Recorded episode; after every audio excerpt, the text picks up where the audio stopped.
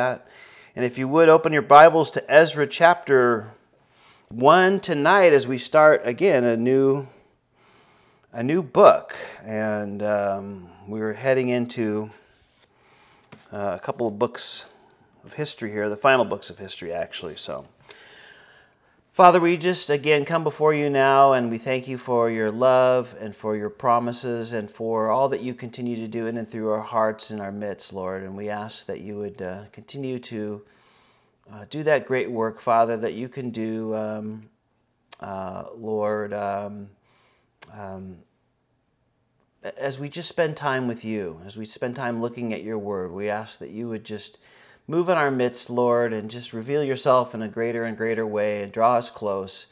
For we ask this in Jesus' name. Amen. Amen.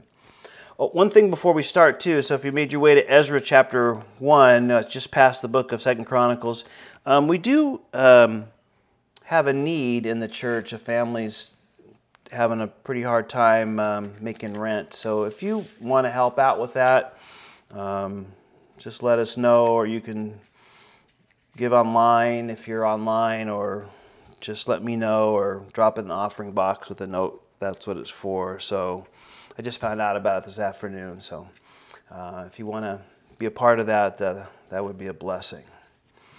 Okay, so Ezra chapter 1 we are ready to start over. As a matter of fact, that's the title of tonight's message. So, um, uh, again, remember that the Bible is broken down um, and it's put in a, not in chronological order, although some things are in chronological order or uh, chronological meaning as as they happen.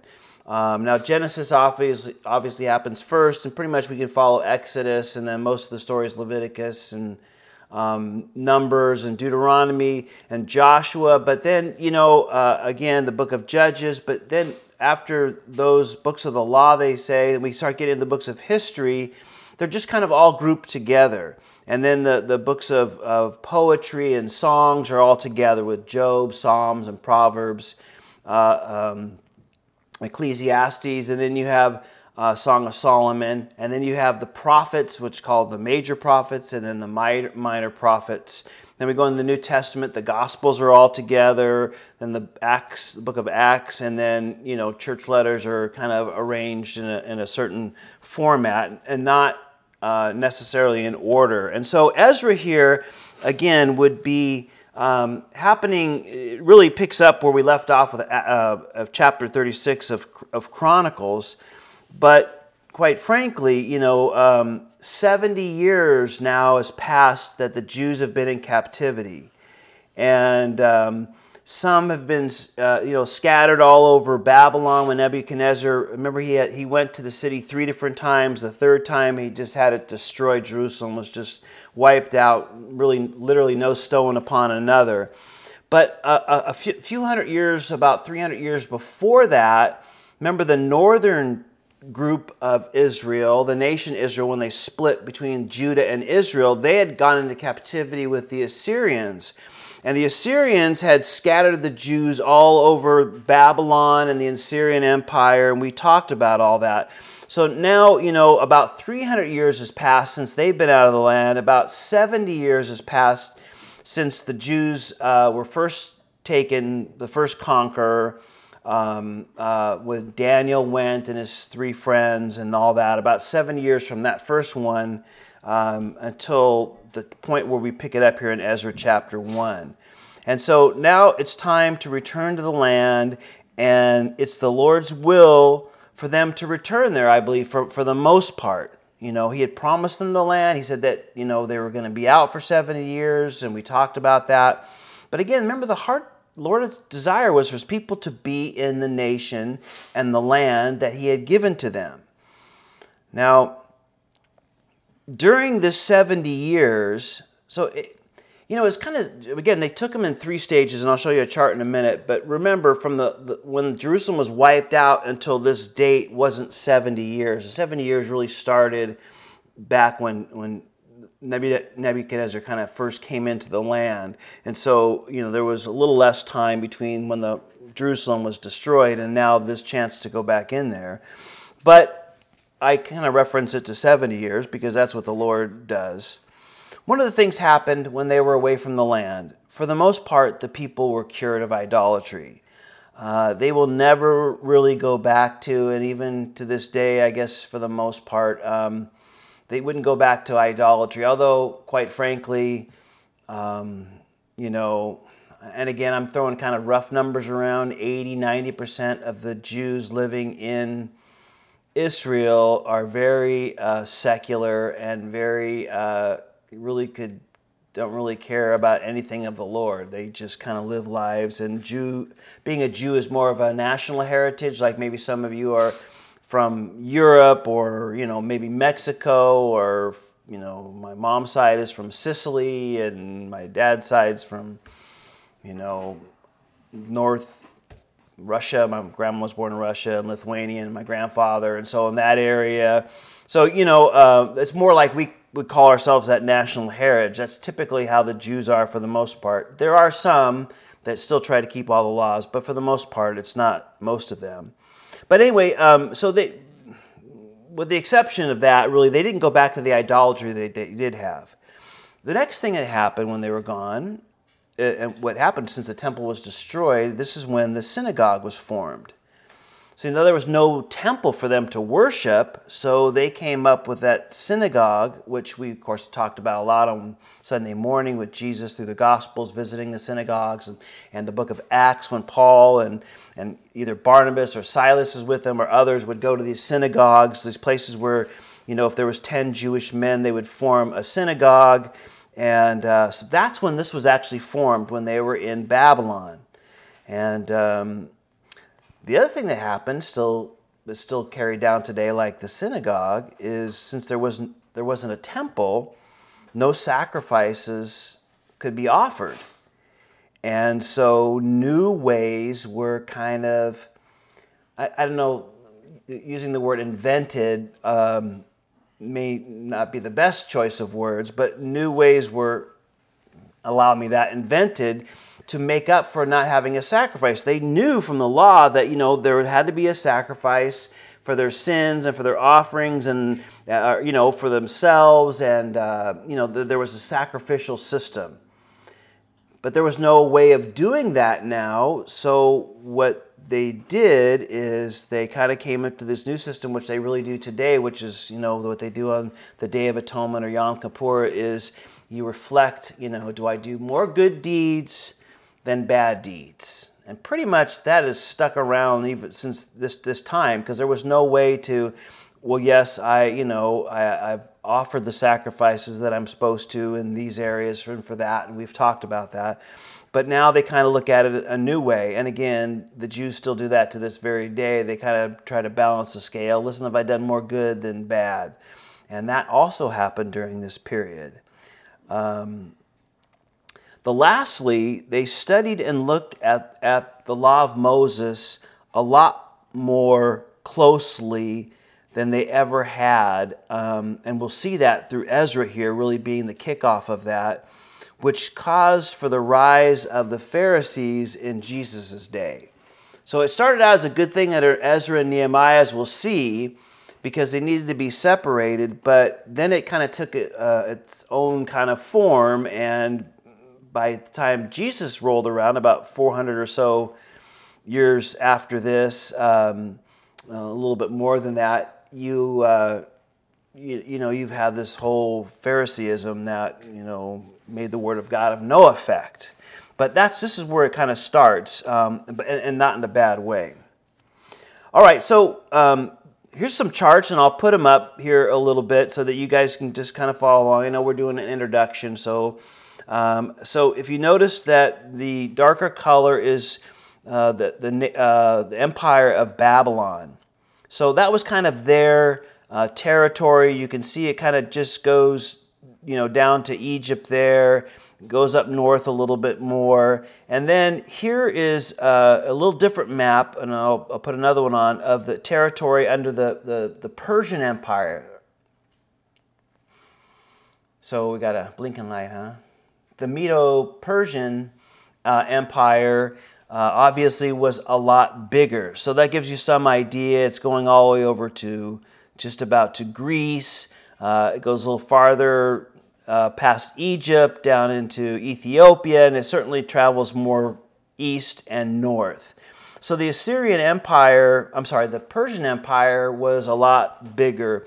Originally, it was a combination of the Medes and the Persians, but at the end, the Persians were, were the larger and the stronger force, and it just be, kind of became the Persian um, uh, Empire. And here's uh, kind of a, a, a, map, you know, comparing to the Bab- Babylonian one. So it's just a, a lot greater area, and they had more territory than what the Assyrians had, and certainly what the Babylonians had. Assyrians were smaller, Bab- the Babylonians were a little bit bigger, but the Persians were, were, were the biggest, and certainly you know the greatest army and military strength in that in that time and for a number of years, which we'll talk about in these books that we Ezra, Nehemiah, and Esther, the last three books of history here. So um, again. Um, I'll put another screen up here, it's shot up here. Here's the kind of the chronology of Ezra. So you have the reign of Cyrus and the first group of people going back to the land. We'll talk about that tonight. Then there's another uh, ruler that comes, uh, Cambyses, and uh, not much is taught. We don't know anything about him as far as biblically because it wasn't relevant. Then Darius will come on the scene after him, which is the next group that will come back um, with, with Ezra. Because remember, Ezra, even though he wrote this book, and most people believe that he wrote uh, the books of First and Second Chronicles, he doesn't actually re- he doesn't come back on the first return. He he's you know uh, either very young or not born yet. Um, so there's a second return to the land, and that's what Ezra leads. The first one's Zerubbabel, and the second one is Ezra. And then there's the reign of Xerxes um, and some persecution of the Jews, and then Artaxerxes, which we'll talk about, you know, at the very end there um, of the um, book of Ezra here, the 10th, 7th through 10th chapter. Here's a little, just another another chart I think that helps because you see um, on here, the book of Ezra, you see um, first two chapters, which we'll cover tonight, are the census and kind of talk about the journey of it. Um, you know, it lists the king, the Persian king, and what's going on there. Then um, chapters three through six will deal with the, you know, and Zerubbabel is leading that, as you can see that. They'll build the temple, lay the foundation, build the temple after some time. There'll be some opposition, and then eventually the temple will be completed. And then during that period of time, after chapter, so between chapters 6 and 7 is the book of Esther. That's when that takes place, as you can see it there. And then chapters 7 and 8, that's when Ezra comes, and there's a 57 year gap in between there. And, and then, you know, there's some falling away, and then they're, you know, they kind of go back to their old ways a little bit and just kind of walk, move away from the Lord. And, um, then there's going to be some revival in chapters 9 and 10. And then I will put one more thing up here because I think it's, it's, it's pretty important. So you have some idea. So you see the chart, you have the temple was destroyed, if you look at the top. And then you follow that timeline, there's a break, they're out of the land. And then the temple foundation is laid, when, which we'll talk about uh, next week in chapter 3. But just so that you know, you know, Jeremiah the prophet is, uh, is, is, preached, you know, at least part of this time um, to all the people that are left in Israel. And then when they go down to Egypt, Ezekiel is preaching in Babylon, remember, to all the Jews that have gone from Judah and the three captivities, the three waves. He's, he's taken in the second. And then he's there for quite a number of years. And of course, then Daniel, who was the first one, he is also preaching over there. He is also a light, mostly to the leadership, while Ezekiel is speaking mostly to the people. And then um, notice that there's three prophets we're going to be talking about um, during this time when they come back, which is Haggai, Zechariah, and then, of course, the last one is Malachi. And so those three prophets are an integral part. Uh, they're both, all three of them are very short books. And, and, and sometime in your reading, when we're going through Ezra, Nehemiah, and Esther, it would be good to go through those three prophets. They'll give you some background and some sense of what's going on. And so they're pretty short books and uh, pretty close to the back of the, the Old Testament there. And so you get the little bit of a timeline there and some of the people there. So, anyway, I want to pick those things up uh, there, and you can kind of follow along. So there was three uh, returns coming back to the land. The first one's Zerubbabel, which we'll talk about tonight. Then we'll get into Ezra coming back on the second one. And then the third one will be in the book of Nehemiah. And so maybe a little bit much, but I, I think gives us some sense of where we're going to go over these next three books because they all kind of fit together there.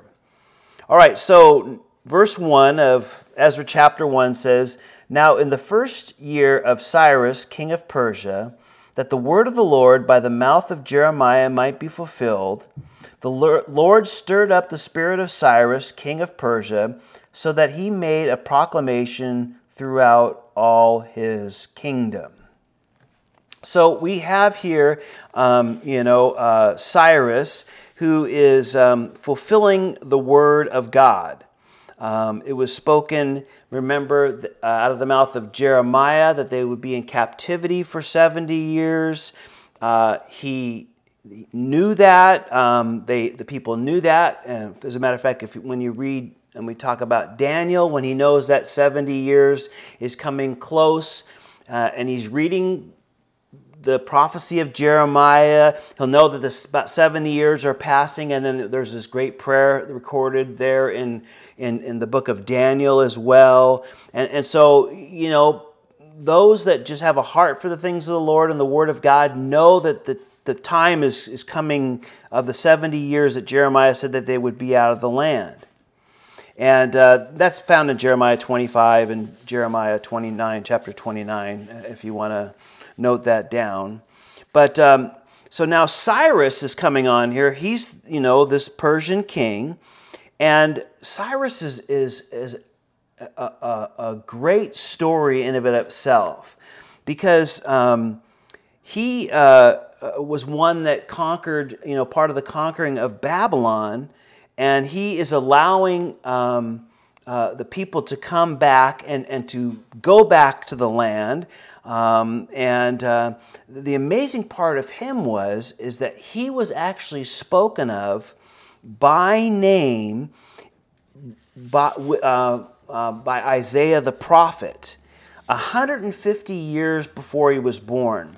You know, these are one of those great verses that maybe kind of should be on the back of your mind there when we talk about Bible prophecy. And one of them is, is Isaiah who we'll put it up there right now, and we can we can read. Um, he's spoken of uh, chapter 44 and chapter 45, but let's just read the reference to Cyrus here in chapter 44 of Isaiah, and it goes to say in verse 26, who says of Jerusalem, speaking of the Lord, it shall be inhabited, O of the towns of Judah.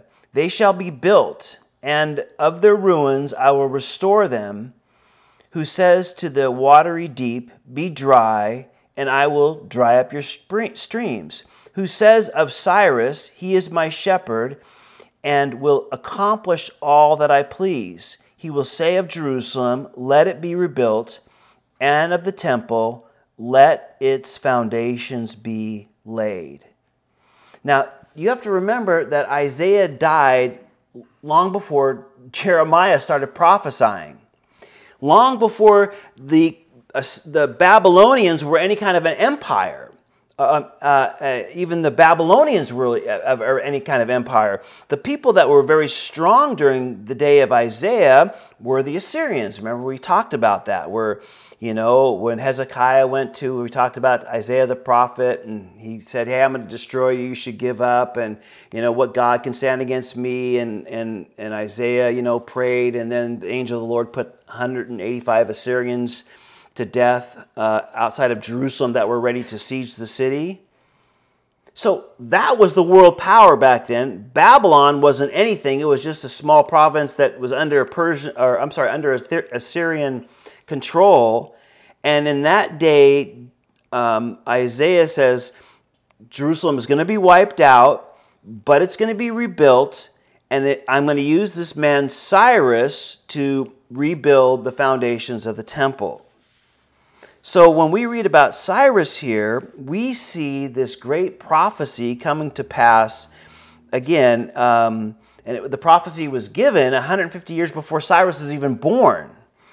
Um, some people think that Daniel might have shared this with Cyrus. Um, maybe that helped, um, you know, uh, was part of his um, heart to move people back.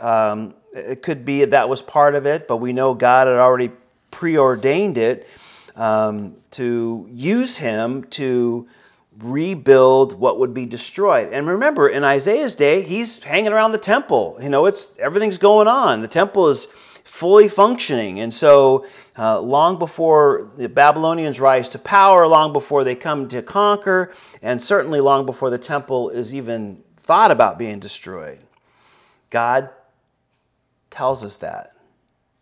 And again, the bottom line is the Word of God never fails. Just remember that. And all the prophecies that we have today, and all the ones of the return of Jesus and the millennial kingdom, and, the, and all the ones we have of heaven and everything like that, just remember they're all going to come to pass. We can count on the Word of God, and this is one of those great examples.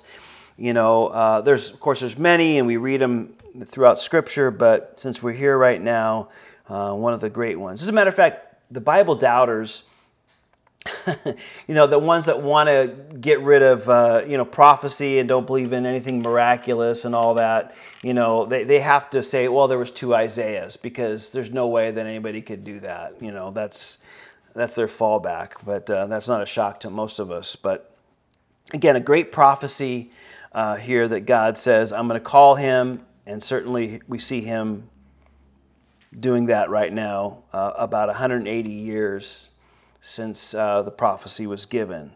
Um, so he's about 30 years old at this time. So he's going to write this, and here's a copy of his decree or his letter that he's going to write. So he put it in writing at the end of verse 1, saying, Thus says Cyrus, king of Persia All the kingdoms of the earth the Lord God of heaven has given me, and he has commanded me to build him a house at Jerusalem which is in Judah. Who is among you of all his people? May his God be with him, and let him go up to Jerusalem, which is in Judah, and build the house of the Lord God of Israel. He is God, notice it says, which is in Jerusalem. So um, uh, here's the decree now, written in writing, is basically Cyrus lets all the Jews know um, uh, and by the way, this is where the Jews kind of pick up their name, just for a little bit of a tidbit, because they were from Judah. And when they spent time in Babylon, they end up coming up, uh, in, without going into a lot of details, that's kind of where they got the name Jews from, you know, kind of taken from the word Judah. Uh, but he basically puts this call out and says, everybody and everywhere of my rule can go back that's that's Jewish can go back to Jerusalem and Judah and rebuild um, the temple there. Now, I'll put our, our map up here because, uh, again, this is the, this is the um, uh, Persian Empire. Now, remember, I told you about 300 years earlier, the most of the, the Jewish people that lived in Israel, remember they never had a good king, and we spent a lot of time talking about that. When the Assyrians came, one of their deals, what they did was they would transplant people and bring pe- new people into the land so that, you know, they could never they would never be defending their homes and their lands. They would be living someplace else. Somebody would take your house, you would take their house, and it would that's how they kept control. That's just the way they did things. But um, so they were scattered already, and a lot of them went to the ba- Babylon area, into Babylon, but they were scattered all over that kind of fertile crescent, right? You go from Egypt and you follow the, go up to Damascus, and they call it the Fertile Crescent because you need follow the Euphrates and Tigris River down into Babylon. And of course, some of you guys uh, that have been fighting in Iraq know exactly what that is like and what that's there, that Fertile Crescent. And so just, just keep this in mind. This proclamation is going out to everybody. That includes the Jews who have been out of the land for almost 300 years that went out under the Assyrian captivity. So it's not just to the Jews that had been there a shorter period of time, those that lived in Jerusalem and Judah at the time. This is for everybody because he rules all those areas in which they were scattered and settled many hundreds of years earlier. So it, it, the opportunity was out and given to everybody. And here really is the theme of Ezra the call of the Lord to come back to Him. It's really the second chance. You know, He is, um, you know, uh, one of the pastors, Calvary pastors, wrote a book, you know, The God of the Second Chance, uh, some years ago. And and you know, uh, I, I, always thought that was a short little book, and it was really good and encouraging. And and he's really, you know, the God of the second chance, and he's really God of the third and fourth and fifth and hundredth and five hundred chance. I mean, th- this is God's heart. Just know that. You know, you've messed up, you've blown it, you you know didn't do this, you should have done this, or whatever it might have been, whatever got them into where they were in Babylon and uh, whatever happens in our lives today, is just remember the heart of the Lord is to give you uh, another chance. He wants you to come back if you've wandered away or you find yourself involved in stuff you shouldn't have be. That you know you you turn back to Him, you repent, you come back, and He's there with open arms. And He's certainly doing that with all the people here again as a nation as a whole. And uh, remember, the nation, both of them, Israel and Judah, uh, were involved in many harmful and sinful and rebellious practices. We spent months talking about that. And there was a price to be paid, eh, for sure, and there was, but now it's time to go back. The wandering is over. The time spent away from the things of the Lord, it's done now. God says, listen, uh, you know, and, and of course, it just didn't happen all in this decree because we had Daniel there and Ezekiel, and of course they were encouraging the people to come back. And so there was a lot of, you know, of God's call and God's reminder and God's love through through those men and others, I, I imagine, to do this. But but you know, but now here is a, a critical junction we are able to go back to the land, you're able to rebuild the temple, to do all those things that God called them to do as a nation, and, and time for the wandering is over and, and doing your own thing and off doing over here and doing that. But the question is in this day, as it is in our day, is who's going to heed the call? You know, God's calling, His arms are open. It's not a matter of that. You know, sometimes we think, oh, I don't know, I've gone too far. Or, you know, how many times have you talked to people that said, well, you know, hey, and you invite them to church and they say, man, if I show up in church, my first step in there, some lightning bolt's going to come down and strike me because of all I've done. And, uh, you know, you're probably like me, and I'd say, well, if that was the case, then the church, everybody would be dead. Nobody would survive. I said, He's there. And, uh, you know, that's one of the ploys of the enemy is to put so much doubt and you've gone too far and it's too late and all this that you, you know, you can't come back. And that's just not the truth. But the question is, is when He's calling us, and the real question is, is when he's got his arms open and says, listen, you know, it's time to stop wandering. It's time to stop being involved in self-interest and every other thing, chasing your career, chasing this, running after that, doing this, feeling this way, whatever it might be, is to come back. Now, are you going to do it? Now, for these guys, you know, it was months of travel. I don't know how many you know, miles, depending on what they took, maybe 900 miles. And what would they be going back to? Big pile of rocks because it was destroyed. And because of this, and uh, probably a number of other reasons, not many would go. The call's going out here, but you know, they'd become comfortable in Babylon. You know, for some of them, they had been there 70 years and they have jobs now, they have houses now, they have families there. You know, some of them have been there, you know, their whole life. They don't even know what Israel's like or Jerusalem. You know, they've had children and their children have had children and now they have grandchildren and probably great grandchildren. And, you know, and we're kind of settled in here. We're kind of in our own little groove here. We got the same old thing you know, and uh, I'm kind of comfortable where I am, and uh, I don't really want anything to upset that. Um, it's it's kind of like our dog Buddy. You see, our, our neighbor on, uh, on, on one side, um, his son uh, got a new puppy not too long ago. He got that, uh, some of you guys have seen it if you come over to the house, the, the hairless dog, um, the Mexican dog. Um, he's in that movie, that Disney movie. Uh, I forgot what that's called, the the Mexican Day of the Dead movie or whatever. I think that's the dog in it. What's it? Coco. Yeah. Anyway, and he has um, and uh, and uh, you know uh, his son was over visiting, and when he comes over, he, he brings his dog and. And just you know, here I am, you know, and, uh, earlier today, and here's Buddy, you know, just barking, barking, barking, and Oh, you know, he comes, looks at me, goes to the door, looks at me, and I'm like, oh, okay, I'll let him out. And then he just takes off. Well, as much as he takes off these days, and he starts barking. And I look and I go, oh, the you know the puppy's over here because you know what Buddy's attitude is. This is my street.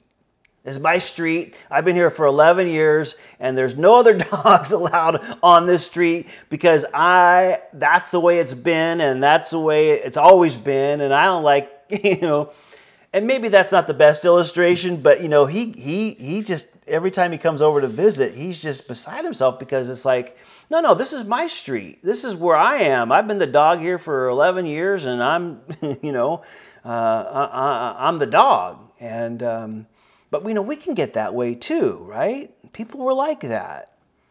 Um, you, you, know, well, we got settled in here, and this is the way life is, and you know, way things are going, and you know, and going back there is going to be hard and it's going to change and work and and um, you know, uh, so I don't know if I want to do it. Um, probably the, one of the more common things that happens in, in in a person's Christian walk is when they get away from church and they stop going to church for one reason or another. And usually at first it's just they miss one Sunday, maybe a month or every couple of months because of whatever reason. You know, they have friends that like to do stuff on the weekend, or they bought a new boat, or they got a motorhome, or they, you know, their children are now in sports and now they're doing club, which is always on the weekend, or or you know uh, they're getting older so they want to travel more or wh- whatever it is and so then they start missing one and then you know oh they miss a little bit more and a little more and then pretty soon you know they're showing up once a month or once every couple of months and then pretty soon, you know, as that goes on, um, then they haven't been to church now for quite a while, and and and it's it's comfortable. Now they know they should be in church, but it's just so comfortable that they just kind of, you know, well, I should be and and quite frankly, oh, I'll just catch it on the internet. You know, I'll watch it there. I'll, you know, do this. I'll catch the message or something like this, and and it just becomes you know kind of a secondary or third because you know they've gotten so comfortable for whatever reason.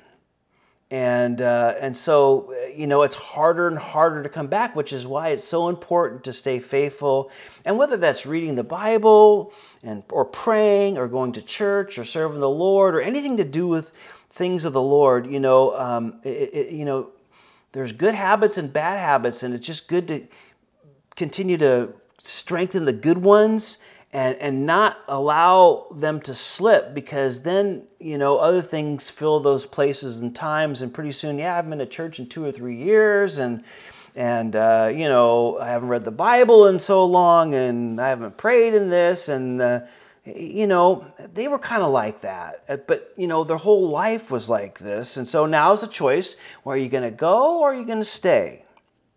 Now don't misunderstand me. There, there was some who, who couldn't make the journey probably. They were too old, you know, making that kind of journey. They're uh, in some way physically, they probably couldn't make that trip. Uh, you know, I, there was a number of factors where people, um, you know, not everyone, uh, obviously, I, I, believe, you know, could make the journey. Um, but, um, you know, there was a great call to go out. And um, verse 4 says, And whoever is left in any place, and this is continuing on with Cyrus's letter, where he dwells, let the men of his place help him with silver and gold, with goods and livestock, besides the freewill offerings for the house of God, which is in Jerusalem. So Cyrus says, Listen, if you can't go for some reason, then at least support those who are willing. And, uh, you know, this is coming. I personally don't know if Cyrus was a believer or not. I, I it could have been. It doesn't really say one way or another. Could not have been. I, you know, I don't know. It's I, I kind of doubt it a little bit, but I that's not my call, and it doesn't give us enough information to say one way or another. We know God used him, but does does that mean he believed all that he had? Um, well, uh, we'll find out one day on that. But you know, basically, saying, listen, if you if you're not going to go, well, then at least support those that are. Um, maybe in some respects like missionaries going out in the missionary field, although that illustration is not quite accurate. You know, you know, you, you, maybe you can't go out in the mission field, or maybe you can't do certain things, but but I, I certainly can support somebody that is or, or, can do that, or this ministry, or this outreach, or this church, or whatever it might be. And uh, he's calling them to to to um, to, to do that. Okay, so the decree goes out, and then verse 5 um, Then the heads of the fathers' houses of Judah and Benjamin, and the priests and the Levites, with all whose spirits God had moved, and I think that's a good underlinable part there, arose to go up and build the house of the Lord which is in Jerusalem.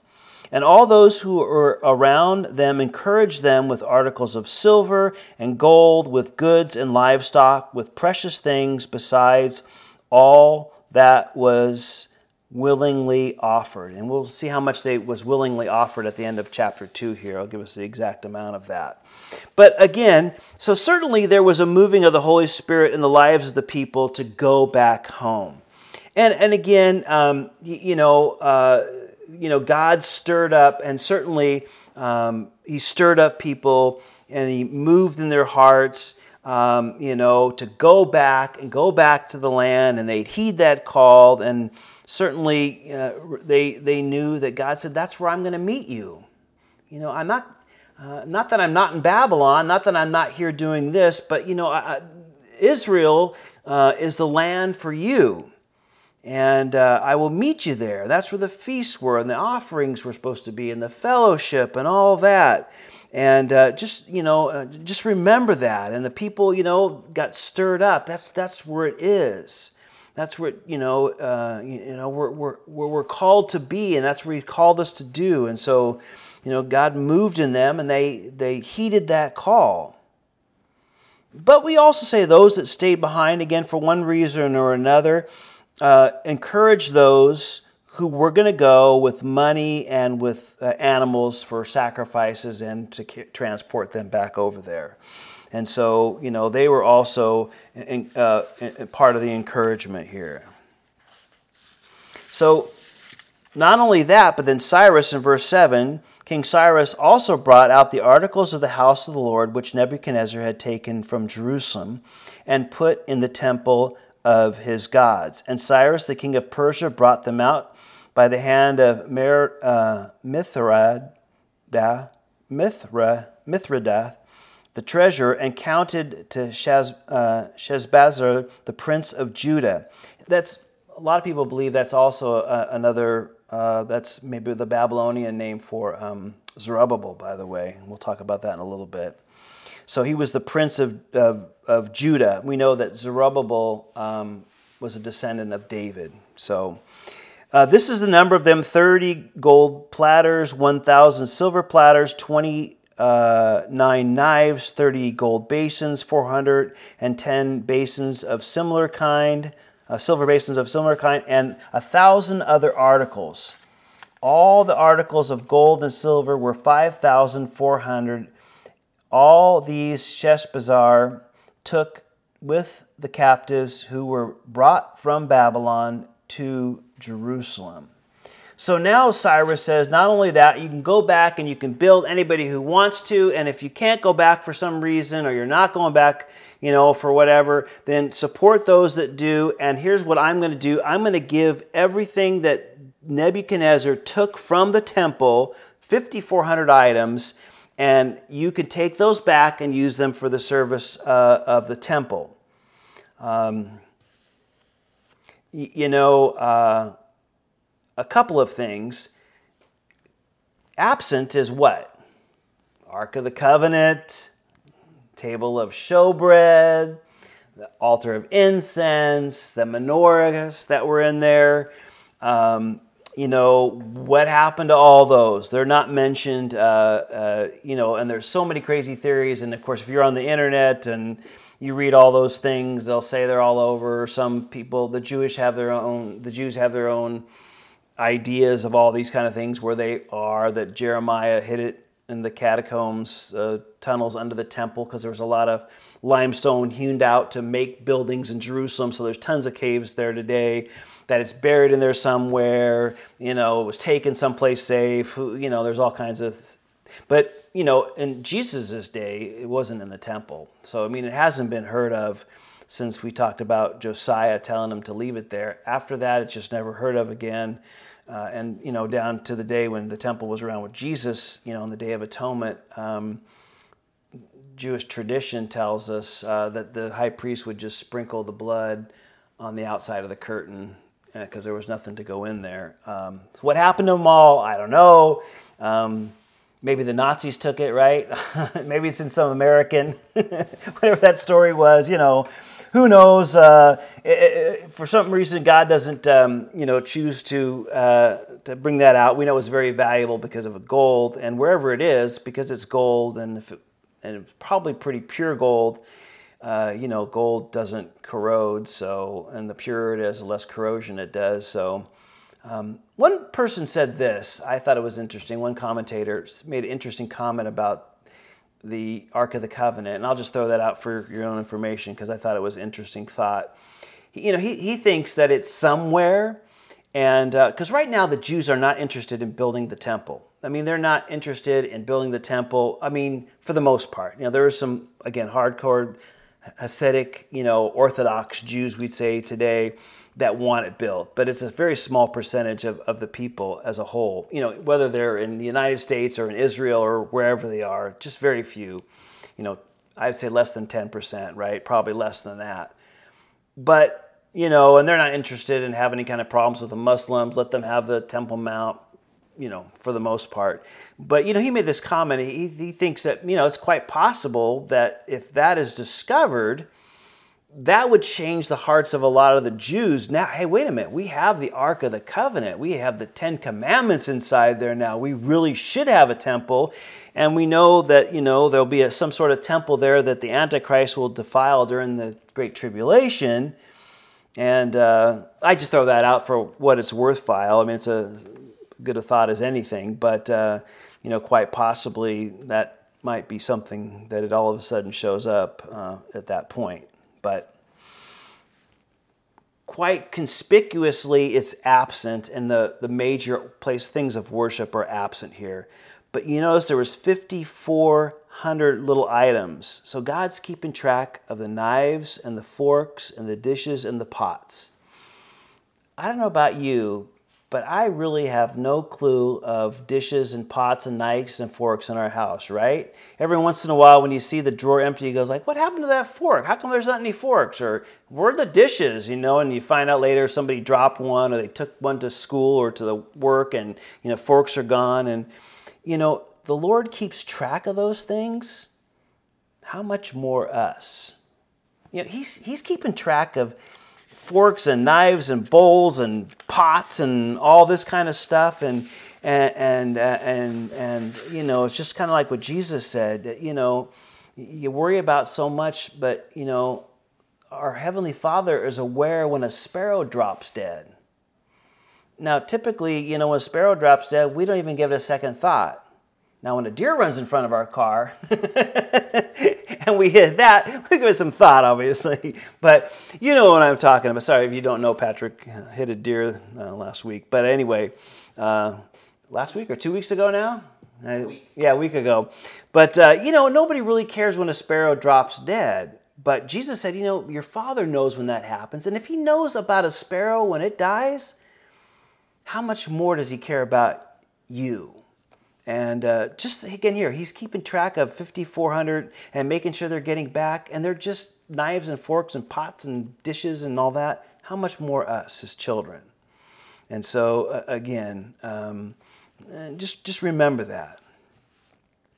Now let's go to chapter two, much of which we'll be um, names that we won't look at. We'll just make a couple comments and finish up here. So, verse 1 of chapter 2 says, Now these are the people of the province who came back from the captivity, and those who had been carried away, whom Nebuchadnezzar, the king of Babylon, had carried away to Babylon, and who returned to Jerusalem and Judah, everyone to his own city. And so now this next map up there just gives you some idea of some of the places where they where they've come from, uh, the route that they would take back to get to Jerusalem. Um, and and head back there uh, again. The small group uh, compared to how many people that there are there, you know, uh, are heading back to Jerusalem. And and here's another little map of that. If this gives you a little bit, you know, a little idea, maybe a little closer in view of of those people going back. And then uh, again, um, just a, a, little chart here. So the 70 years is done, and this first box right there where Zerubbabel is going to rebuild the temple, that's this return right here. Uh, basically, uh, you know, this first one. The next one we'll talk about in a few weeks is when Ezra comes back, which is has got a 57 year gap in there. And then the third one will be Nehemiah, which is about 12 years after the book of Ezra. But so we're focusing right now on this, uh, on this first one here, which is led by Zerubbabel and where Haggai and Zechariah are going to be preaching. So, just so you have some sense. And so now uh, the Lord moves in this small group of people. And just remember this it doesn't take many. You know, and, I, and it seemingly, isn't that the way the Lord works so much of the time in Scripture? You know, that He works through a person or a small group of people.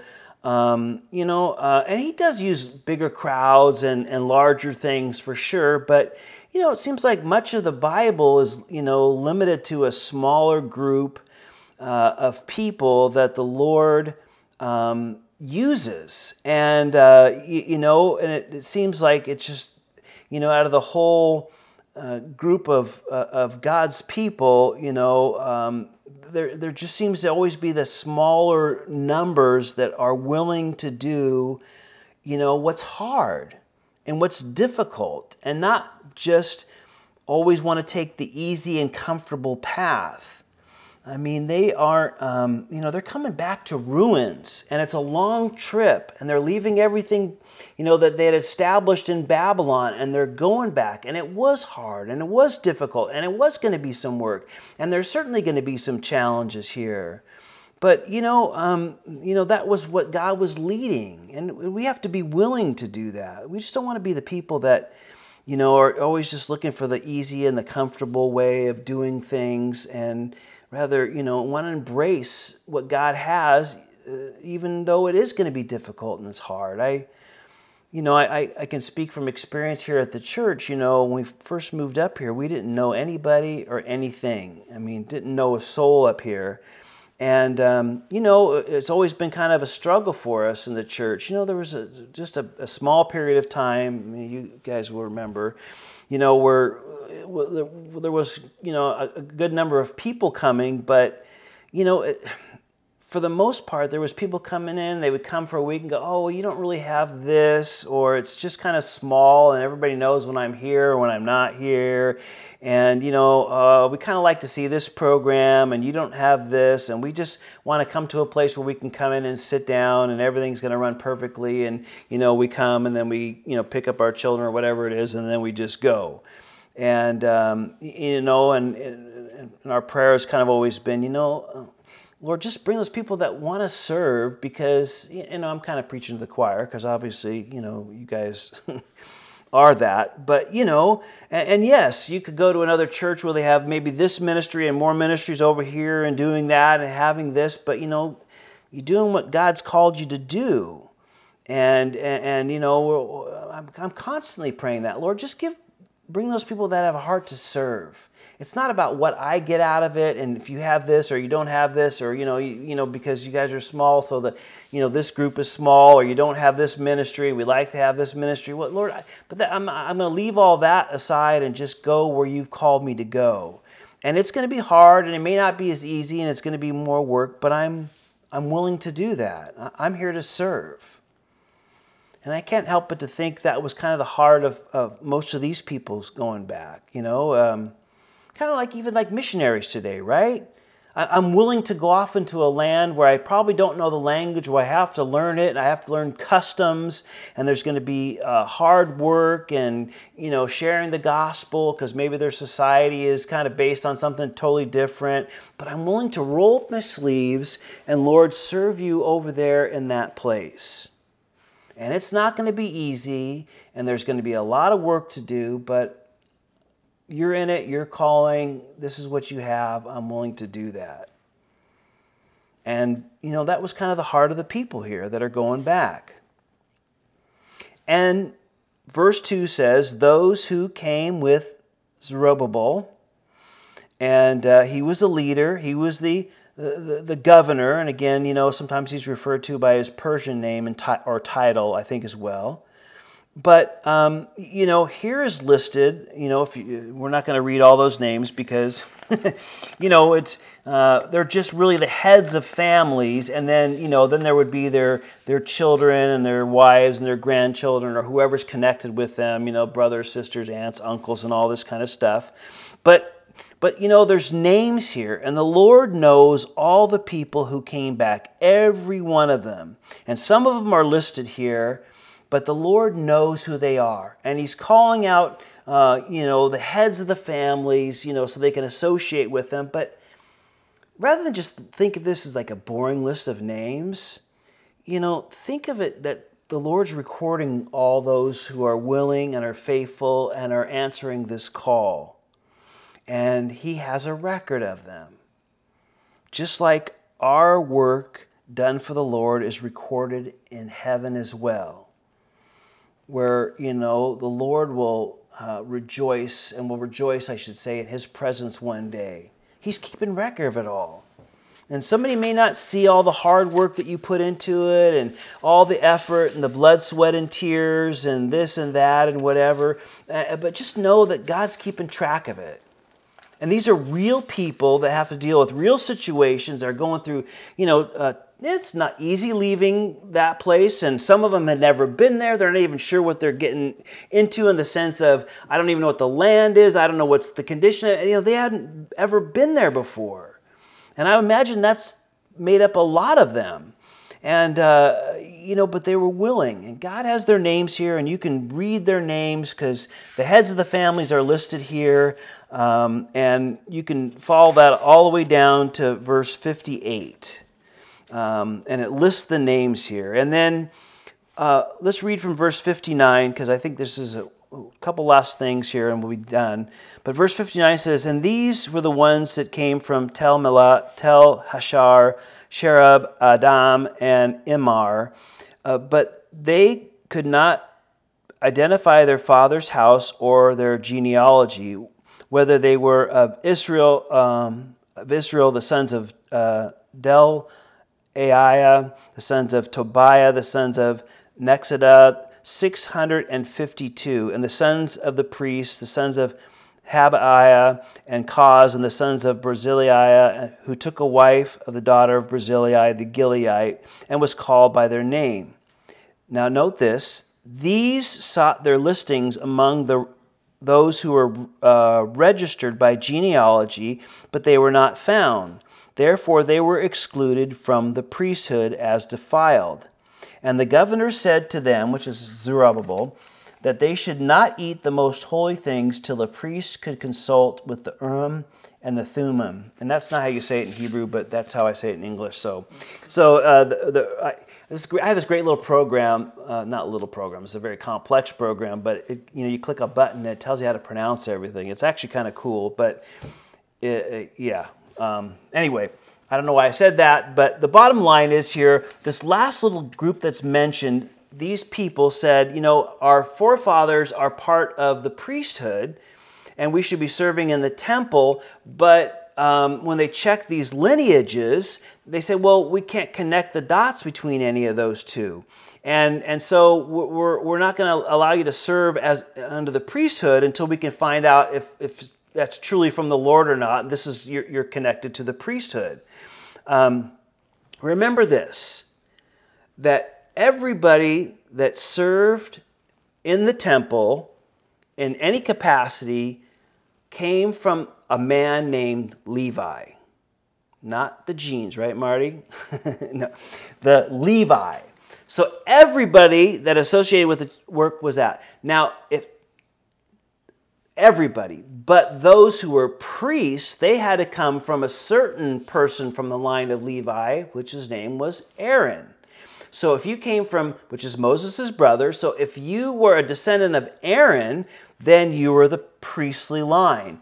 Everybody was a Levite, all of them, the priests and the ones that weren't priests, were all from Levi that served in the temple, but only a certain lineage from Aaron could be the priest. And so they couldn't determine, you know, by genealogy, you were connected to the priesthood. And um, so we're going to wait to determine what God's will was, and they were going to wait till there was a high priest with the, the Urim and the Thummim. Now, here's the high priest get up here, and I won't spend a lot of time on this, but you know we've spent time in the past because, um, interestingly enough, that remember the high priest had this very elaborate um, outfit. One of the things he wore was an ephod, or think of it as a vest, but really it was like a, a plate with two straps over it, right? It kind of hung over his center here. It had two, you know, pieces, uh, I forgot what connected the two, but it was a gold plate and it had 12 jewels here. And it represented each group, each tribe of the nation of Israel. They would always be over his heart. That was the idea. But in the side little pocket here were these stones, and a lot of them uh, believe there were stones, were the Urim and the Thummim. Uh, Jewish tradition, and again, it doesn't tell us in the Bible, tell us. Um, we know the Bible tells us they were there and God had them put there, but they mean lights and perfection in Hebrew, light and perfection. We know that um, David was probably the most recorded person that used that to inquire. So if you wanted to know God's will, you would ask this question. And again, it doesn't tell us in the Bible, but somehow these two stones, uh, most people believe they were some kind of stones, would, you know, he'd pull one out of the pocket and that would be a yes answer or that would be a no answer. And that's what most the Jewish tradition tells us, although Again, that's just Jewish tradition. But we know that David inquired of the Lord uh, um, uh, probably the most uh, using that because that's what God wanted them to do. And and so the question is, you know, this breastpiece would probably be something easy to stash, right? If the Babylonians were coming, that would be easy to hide away. Ark of the Covenant that weighed you could figure out the weight. I don't. I think I figured it out one time, but I don't know, five, six hundred thousand pounds. I don't know how much it weighed. Maybe more. Um, kind of just throwing numbers off the top of my head. But the the ark of the, the mercy seat, because it was about this big, but the mercy seat was solid gold, and hammered out. Which is, you know, gold is super heavy if you've ever lifted up gold, um, and, and the rest of it was overlaid with wood. But um, this would be easy to, to hide here. And so maybe, you know, they stashed it away someplace and when they went back, they would be able to do that. Maybe they thought about they were going to make a new one. But the bottom line is, you know, they were going to find out if these guys, you know, should be included in the priesthood. And I make this kind of this big deal out of this just to say this is aren't we thankful that we have the Holy Spirit in our day? I mean, what we, we have the Holy Spirit as a believer, when we receive Jesus as our Lord and Savior and in faith, our sins are forgiven, we get the Holy Spirit dwelling in us.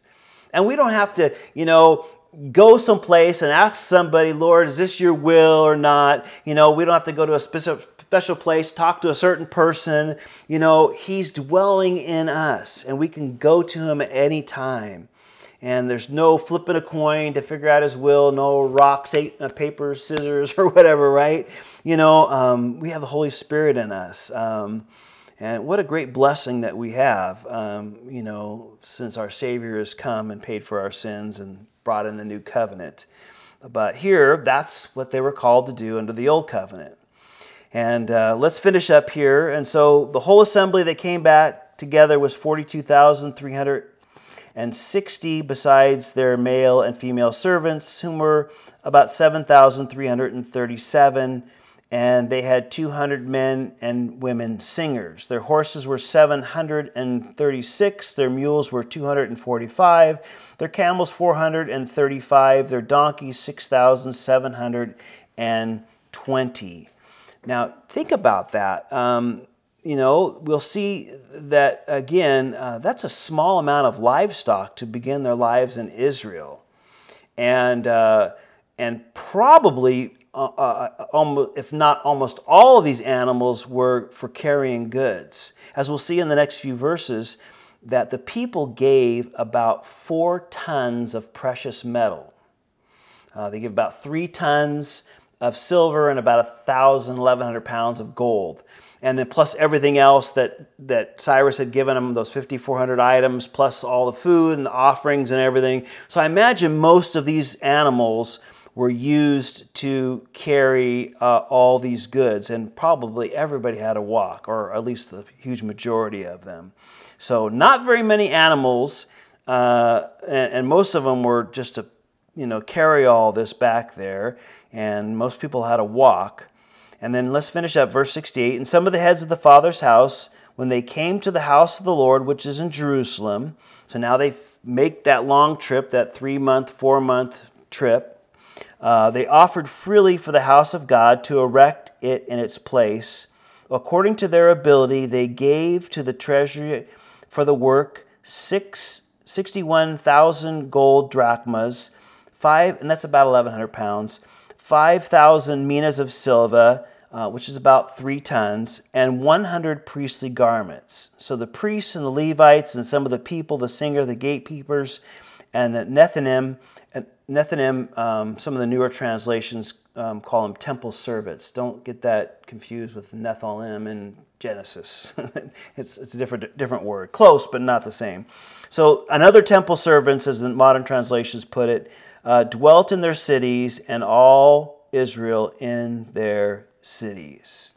So, we know for whatever reason that those that didn't go back, um, you know, they gave to those that did. And, you know, it was a great way to finance the building of the temple.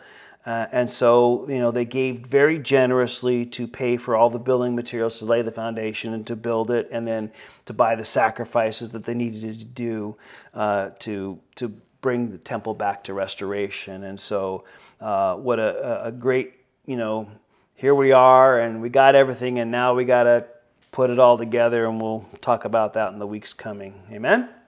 Let's pray. Father, again, we do thank you for this story, Lord, and the, and the, and the strength and the, the courage and, and those willing to endure hardships and willing to sacrifice and lay aside.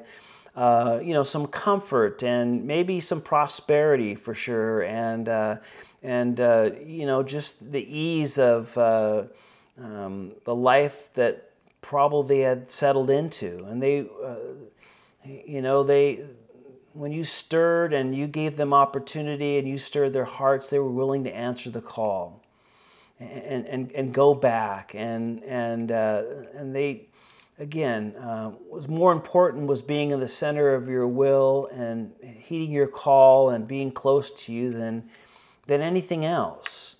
And Lord, I, I pray that we would continue to have that heart. And if we've kind of lost off and there's some, you know, that just have stepped away and, you know, church has been kind of a distant and, oh, they have good reasons. And, oh, yes, yes, they're, they're very, very well laid out in, in their minds and very justifiable. But that, at the end of the day, Lord, that's not where you have them. And, uh, you know, you're calling them back. You, you, you want to give them uh, you know, uh, show them that your arms are open, that you want them to. Uh, to come back and be in the center of your place. And yes, it's not as easy. And yes, maybe, you know, you got to get up and, you know, put this aside and hurry up and get out of the house for a Wednesday night service or get up a little earlier for a Sunday morning church service or helping out in this way or serving in that way and you give up and you say but it's it's it's all worth it lord. And we know that from the bottom of our hearts lord. And we just we see that you know that you you want to use everyone but father you know when we have a willing heart oh there's just nothing that that there's no limitations of how far and how much you'll use a person like that. And we always want to to have that tender and soft and open heart and willing heart, Lord. And yeah, it'll cost us a little bit in this life, but Lord, our names are written in heaven and the rewards are great and wonderful. And so we can rejoice in the fact that you know us and that you love us, that you'll use us, you'll watch over us. And in the end, Lord, you know, we'll just be blessed in your presence one day. So remind us of all these things, Father. We thank you for the encouragement. Bless these things to our hearts, for we ask this in Jesus' name. Amen.